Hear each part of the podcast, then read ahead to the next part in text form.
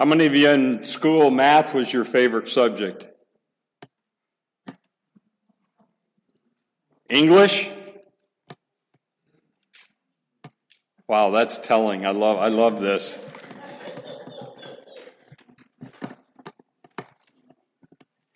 Um, let's see. Reading, writing. What's that? Science? Biology, science, history? Oh, good. This morning's for you then. We're doing a history lesson this morning. My, my favorite class was recess.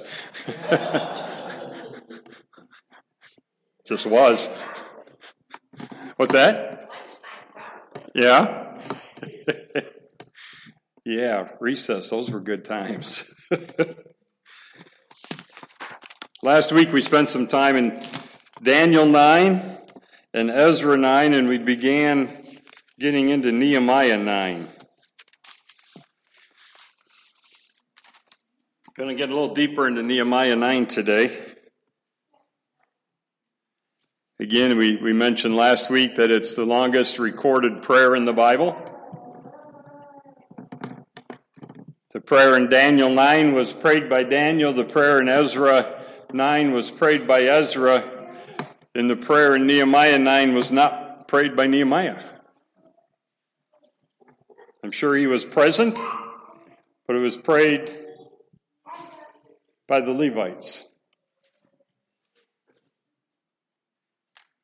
I don't know if it's it's good to try to. I, I slaughter their names so badly. I'm not always sure if it's good to even try. I don't want to leave out part of the Word of God, and their names are listed there. But I'm not even sure if it's honoring to try to read them. I read them so poorly.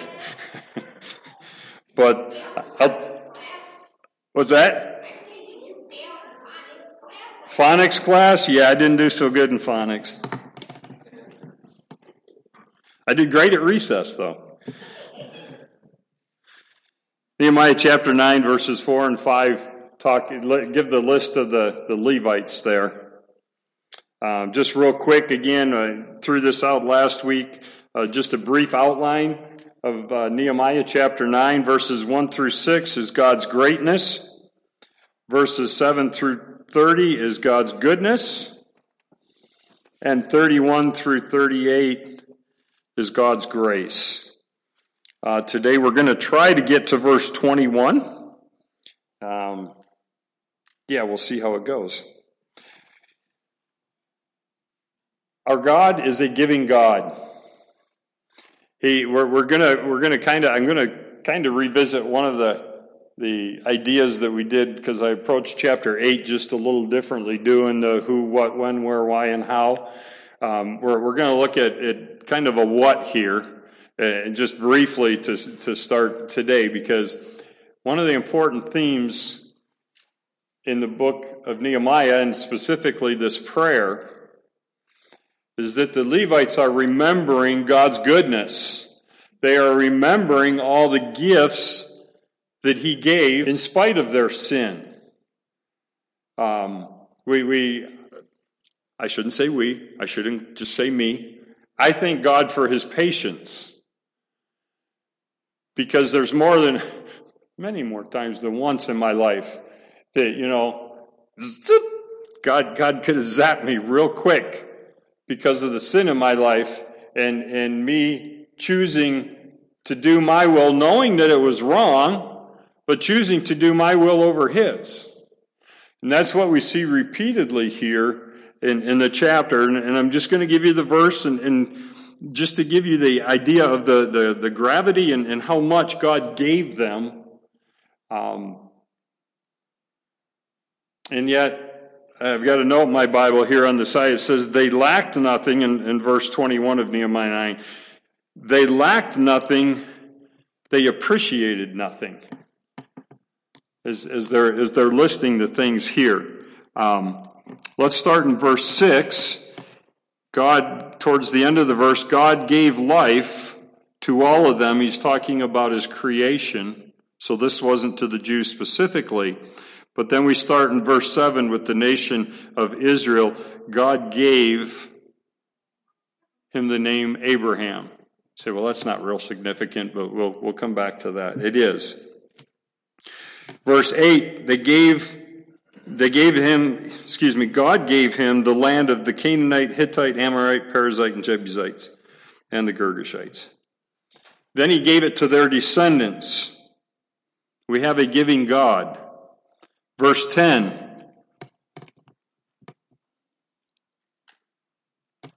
He performed, he, he gave them signs and wonders that he performed against Pharaoh. He gave them on behalf of his people. Verse 11, he gave them dry ground to cross on. Verse 12, he gave them a pillar of cloud by day and a pillar of fire by night. He was constantly leading them. Are there times in your life where you say, God, where are you? I don't feel like you're leading me. Rest assured, He's there. He will not leave you. He promises us that. He will never leave us or forsake us.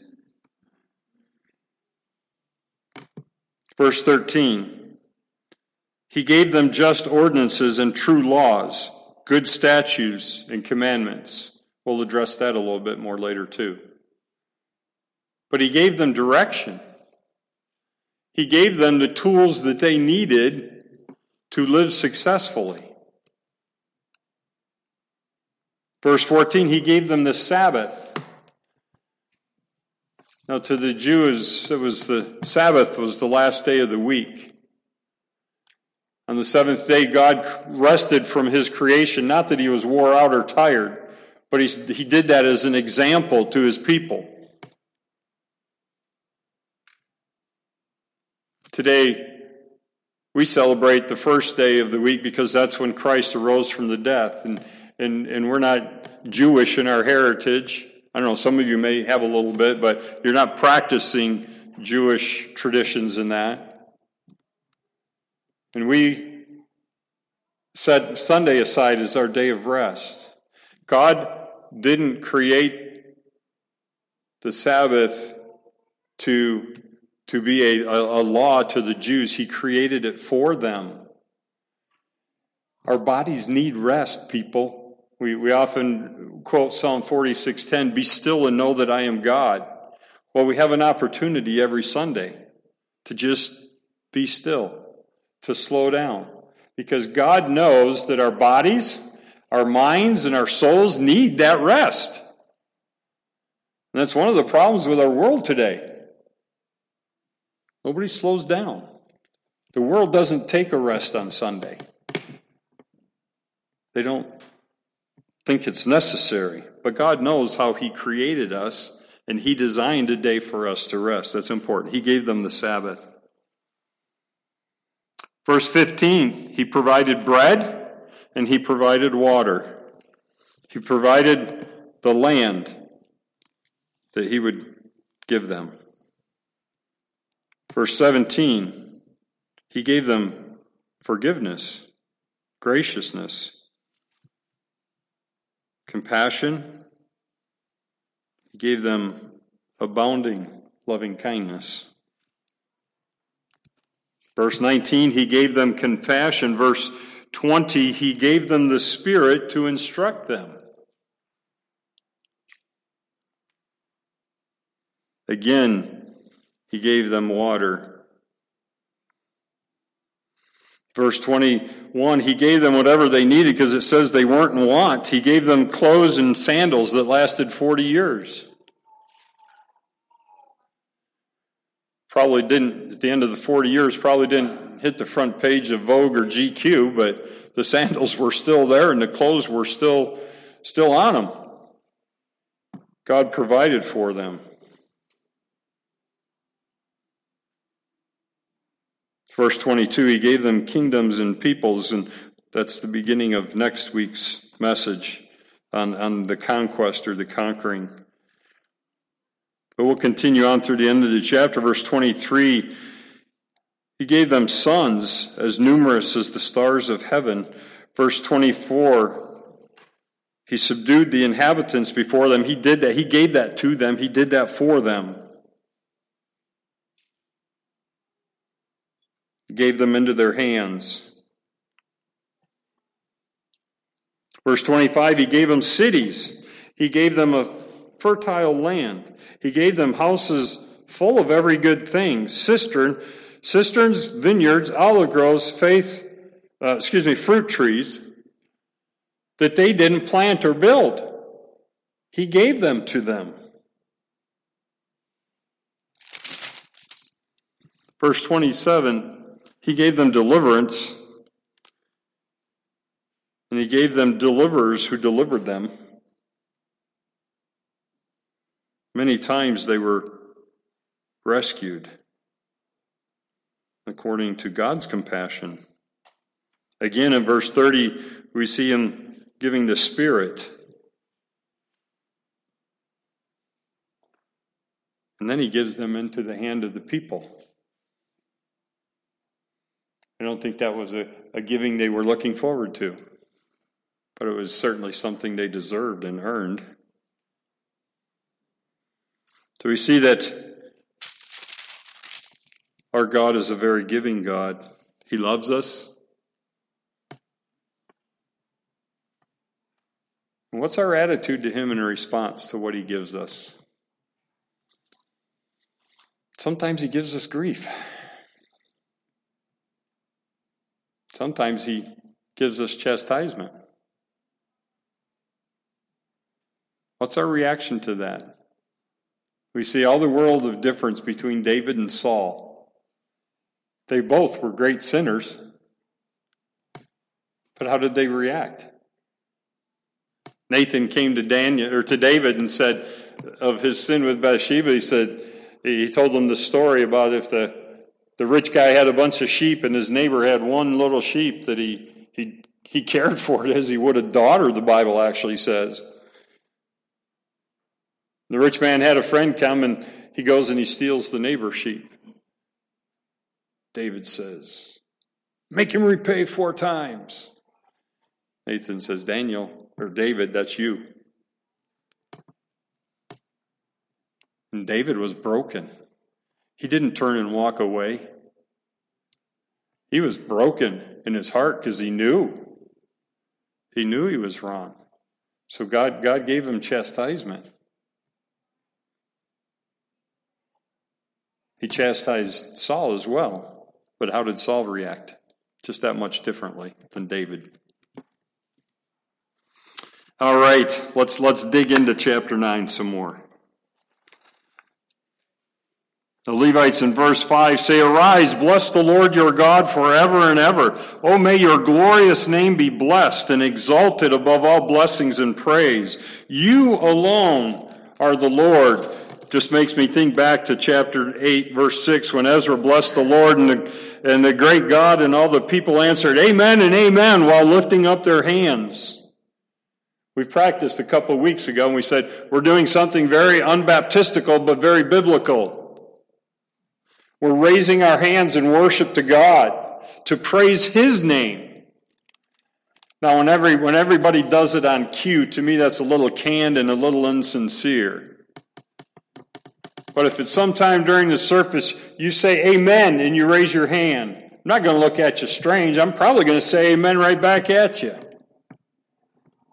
And we're never going to hold cue cards up. Okay, say amen now. Or, of course, I could wear my t shirt again.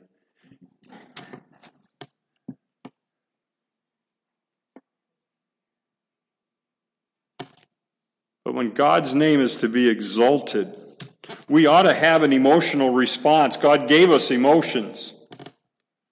I don't think it's appropriate to throw yourself all over on the floor and you know, bounce off walls and stuff like that either, but we can have a joyful exuberance in our hearts for what God has done for us. And when we consider who He is and what a great, mighty, awesome God He is, and that His name is to be exalted.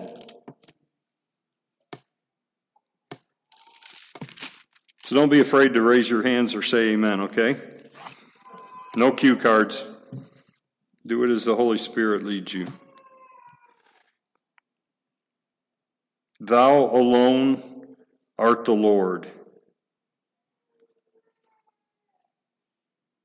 I know I, I, shared in my retirement ceremony from the Air Force back in 2007.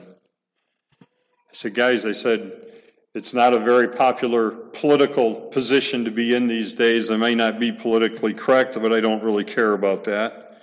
I said, I want to tell you, and I quoted John 14, 6. He is the way, the truth, and the life. No man comes unto the Father but by him. I said, there is only one way to heaven. There is only one God. And if you don't believe in him, you won't be in heaven. I said, I don't get any, I don't get anything from that. I, I don't get a kickback or anything for saying he is the only one. But he's the only one.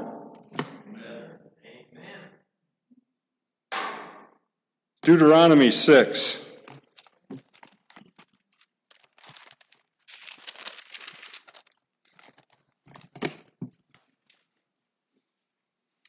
Verses 4 and 5.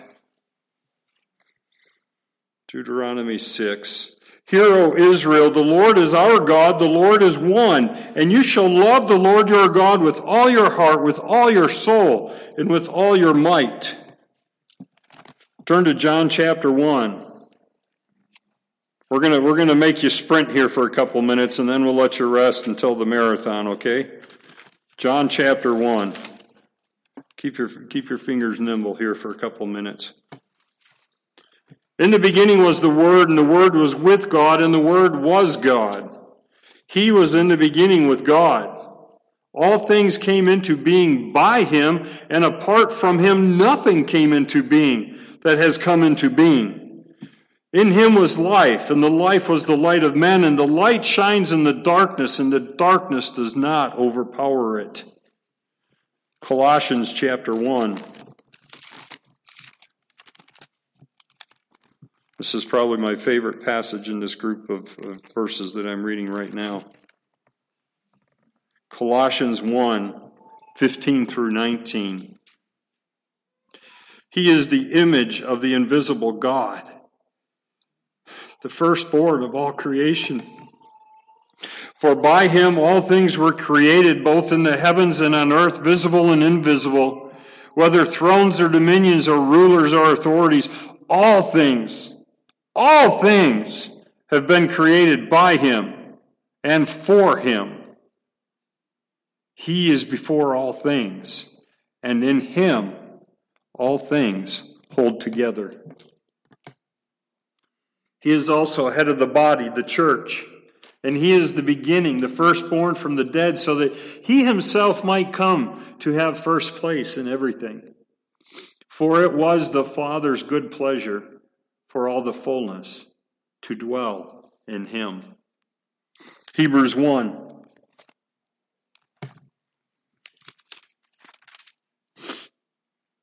Hebrews 1 1 through 3.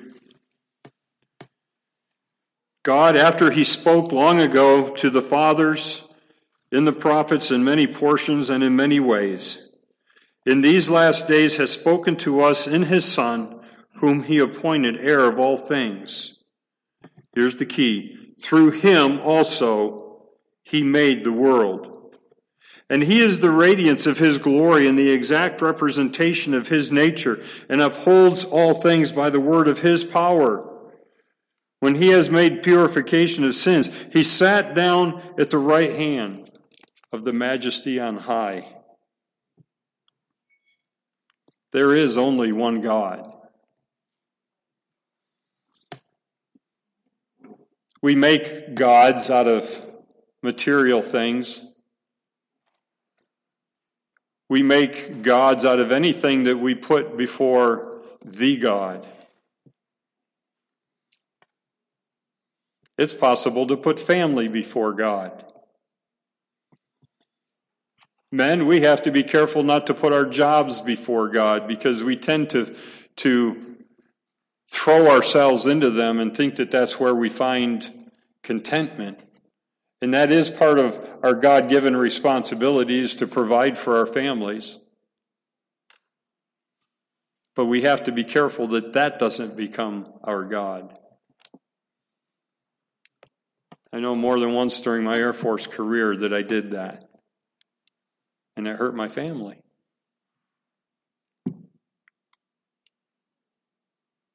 hurt my wife. Because I made the job more important. She felt like I made the job more important than I made her. We have to be careful. Even, even the idea of good things can become our God that shouldn't. There is one God, and He sits on the throne and He reigns on high, and we need to exalt Him above everything.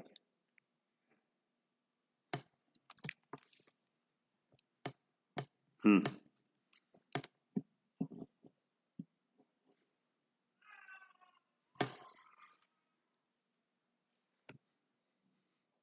got so much to say, I'm not sure which to say first. Back in Nehemiah 9.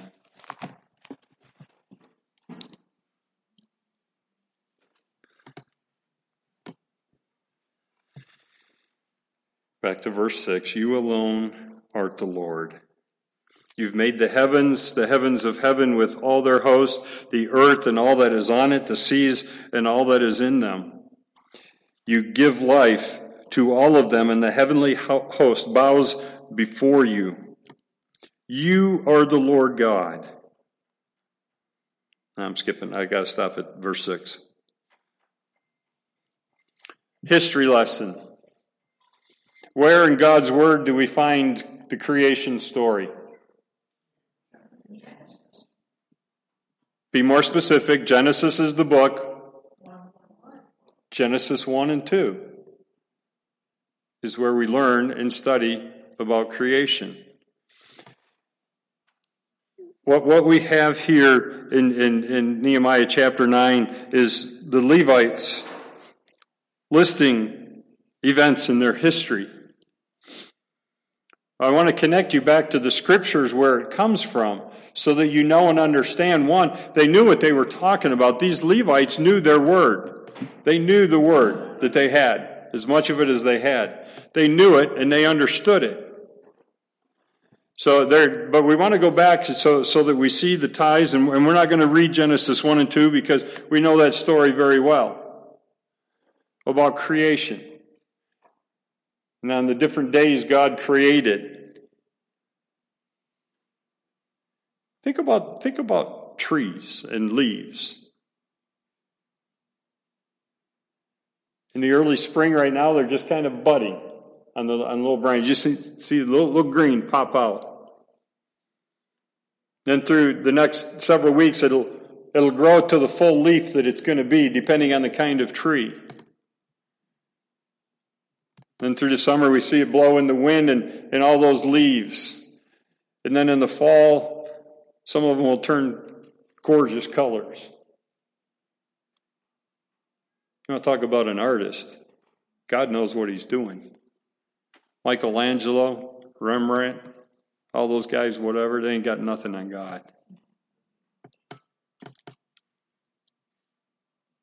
And those leaves die. And they fall off the tree. And the tree looks dead. But guess what happens next spring? That little green bud pops out again. And the whole process goes again. All the different flowers. Anybody know how many different flowers there are? How many kinds of birds are there? I, I don't have a clue. I, did, I didn't spend that much time doing the research. But there's a bunch. There's a bunch of different birds. There's a whole bunch of different kinds of flowers. There's a whole bunch of different kinds of trees that God made in His creation. And we haven't even started with animals yet. We're, we're only beginning to see some of the creatures of the sea. Some of them are really ugly looking. but they're fascinating, they're amazing. Think of the miracle of birth, human birth. How it, how it comes about, the, the male seed and female seed.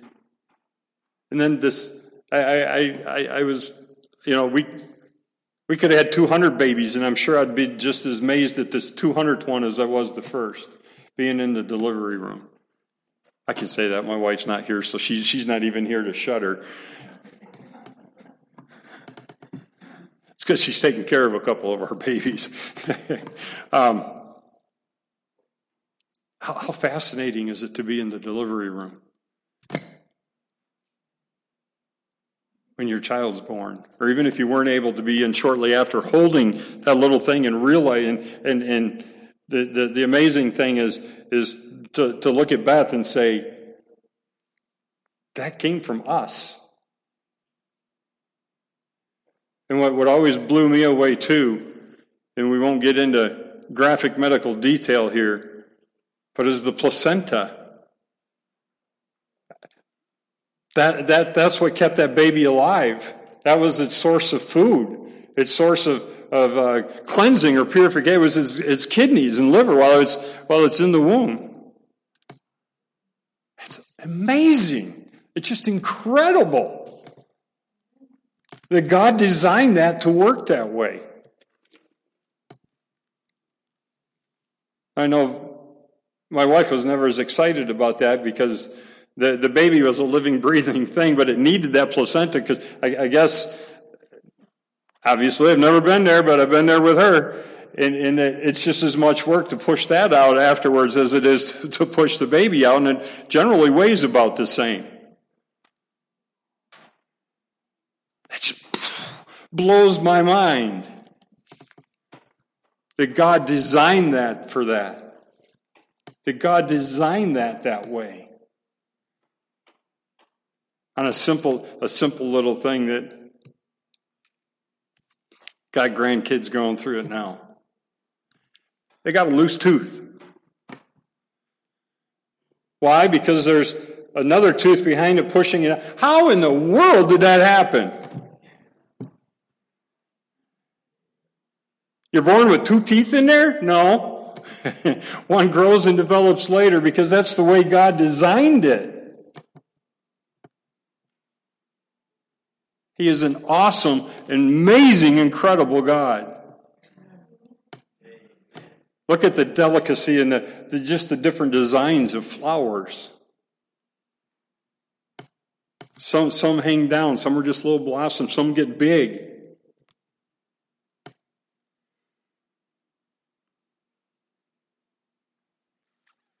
He made you. He made us. And that makes us accountable to Him. Man tries to explain it away through Darwinism, through humanism, through atheism. Humanism says, I'm it. It's all about me. I can make myself better. I can be a better person because of me. I can do it. I don't need God because it's all about me. Atheism. That, that one I, I never get. Why they get so upset about something that doesn't even exist. That just, that just, that, uh, you know, okay, I, I understand. I have a small brain. But that logic, I don't get. Why are you so upset that I want to believe something that you don't say even exists? What is it to you? We know that God exists. But in Darwinism, in humanism, and in atheism, it's all about dodgeball. Thank you, Terry. I love that expression. Kind of like, what's that got to do with dodgeball, Pastor? Come on. It's man trying to dodge God. Trying to dodge God and make excuses that he isn't. See, because if there's a God, if I sin, that makes me feel guilty. We, we talk, we see in, in uh, verse 13 of that chapter that God gave them just ordinances and true laws, great statutes and commandments. The law points out our sin. Ooh, I don't like that. That doesn't make me feel good about myself. That makes me have this thing called guilt. Man wants to play dodgeball.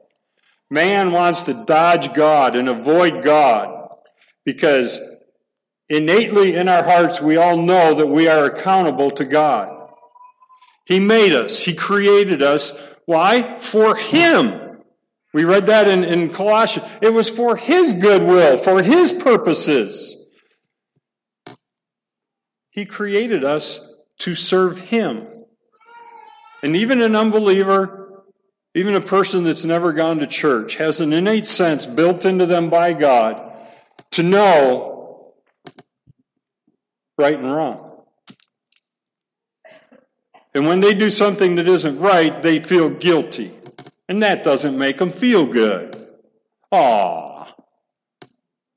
Isn't that sad? They don't feel good. Because they murdered somebody, or they stole, or they raped somebody. And they feel guilty. God gave us a conscience. It can be seared if we if we can totally and repeatedly continuously turn our back on God. Our consciences can be seared. If there is no God, then there's no more morality and there's no guilt. I can do whatever I want.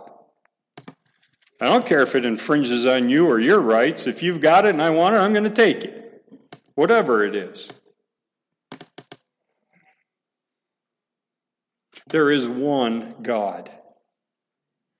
And we are accountable to that God for our actions. The world doesn't want to face that. The world doesn't want to feel that. But one day, every knee will bow and every tongue will confess that Jesus Christ is Lord. Some will move into eternity with God. Some will move into eternal separation from God. That's called hell, and that'll be cast into the lake of fire.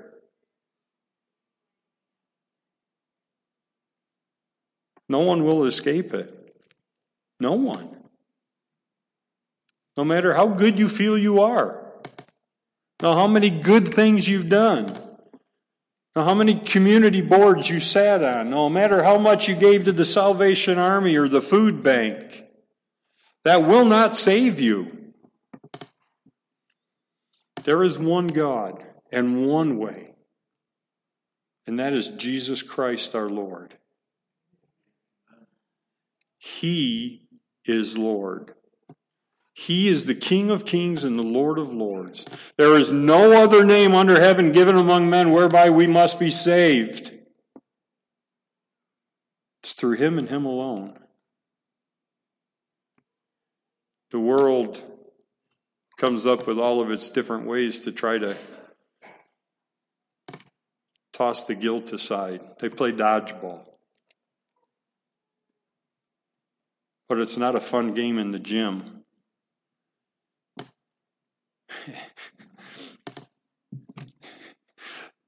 Get to get this quote. It's not a scriptural quote, but it may I think it makes a lot of sense. Saw it on a wall in a placard in a Hallmark movie watching with my wife. It says, This is not a dress rehearsal. This is life. Folks, we're not practicing we're not practicing for what could be. This is life. As the expression goes, we only go around once. So we need to get it right the first time. The only chance we get. And we need to pass the Word of God on to our neighbors. We need to get emotional about their need for God. We need to share the word of Jesus Christ with our neighbors, with our families. Samaria, Judea, unto the uttermost parts of the well we're in the uttermost parts of the world so we got that one covered don't get me wrong i love it here but we have a responsibility to share the good news with the truth of jesus christ father thank you for all that you gave the jews thank you for all that you give us. Thank you for your patience. Thank you for your graciousness, for your mercy. Above all, thank you for your love.